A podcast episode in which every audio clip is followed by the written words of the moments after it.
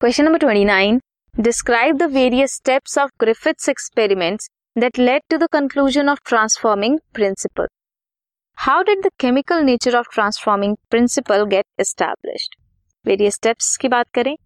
Streptococcus pneumoniae bacteria लिया, उसे grow किया कल्चर प्लेट में एंड देन प्रोड्यूस की स्मूथ शाइनी कॉलोनीज जिसे कैपिटल एस से हम डिनोट करेंगे. वाइल अदर प्रोड्यूस किए रफ कॉलोनीज जिसे कैपिटल आर कहेंगे। Reason is a strain bacteria has a mucus polysaccharide coat while R does not smooth के पास म्यूकोपॉलीसेक्राइड कोट है आर के पास नहीं है। आर स्ट्रेन को जब इंजेक्ट किया माइस में तो माइस ने क्या शो किया? दैट माइस विल डाई जब आर स्ट्रेन को इंजेक्ट किया माइस में तो माइस डाई नहीं किया mice lived S strain heat killed S strain को जब लिया, उसे इंजेक्ट किया माइस में माइस फिर से लिव एंड एस ट्रेन को हीट किल्ड आर स्ट्रेन को जब इंजेक्ट किया माइस में then mice die moreover S living bacteria जो है रिकवर्ड फ्रॉम डेड माइस इसीलिए आर स्ट्रेन बैक्टीरिया क्या कहा?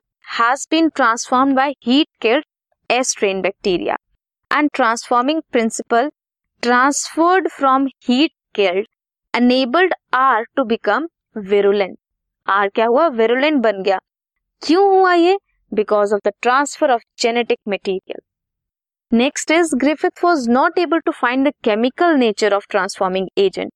इसीलिए फाइनली हार्शी एंड चेज ने प्रूव किया that DNA is a genetic material by using radio labelled elements कौन कौन से sulphur 35 sulphur and 32 phosphoric phosphorus radio active ने डिटेक्ट किया that cell which was due to the presence of phosphorus 32 is DNA जब radio label cells मिले, तब labelling जो radio labelling थी, वो किसकी थी?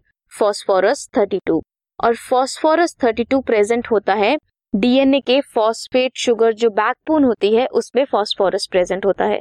इसीलिए डिटेक्ट किया गया दैट सल्फ़र नहीं ट्रांसफ़र होता फॉस्फोरस ट्रांसफ़र होता है फॉस्फोरस रेडियो लेबलिंग शो करता है, इसीलिए डीएनए जेनेटिक मटेरियल है। और you can attempt second part that is describe how the lac operon operates both in the presence and absence of an inducer in E coli functioning कैसे होती है lac operon की?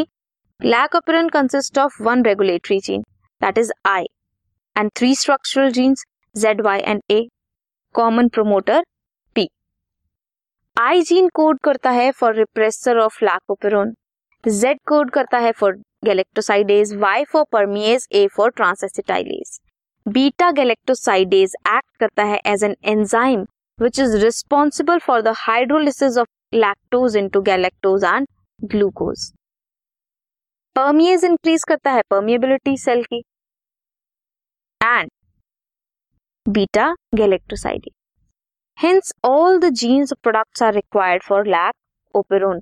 सभी ज़रूरत ज़रूरी है लैक्टोज एक्ट करता है substrate for enzyme beta galactosidase जो रेगुलेट करता है on and off mechanism of operon repression जो रिप्रेसर है that is coded by I gene bind करता है ऑपरेटर रीजन से ओपेरॉन के एंड प्रिवेंट करता है आरएनए पॉलीमरेज को प्रिवेंट करता है ट्रांसक्राइब करने में स्ट्रक्चरल जीन से।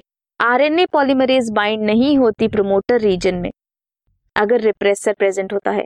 अगर रिप्रेसर प्रेजेंट नहीं हो लैक्टोज प्रेजेंट हो तो प्रोमोटर रीजन से आरएनए पॉलीमरेज बाइंड करती है एंड ट्रांसक्रिप्शन इनिशिएट करती है।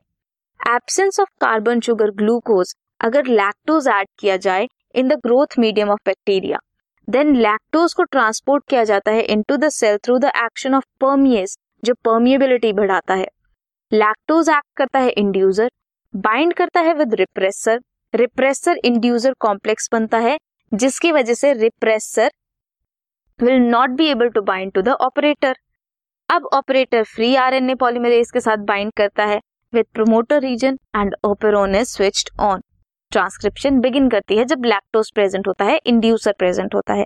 अगर लैक्टोज नहीं होगा रिप्रेसर मॉलिक्यूल प्रेजेंट होगा तो वो बाइंड करेगा ऑपरेटर रीजन के साथ and lac operon will be switch off this was the question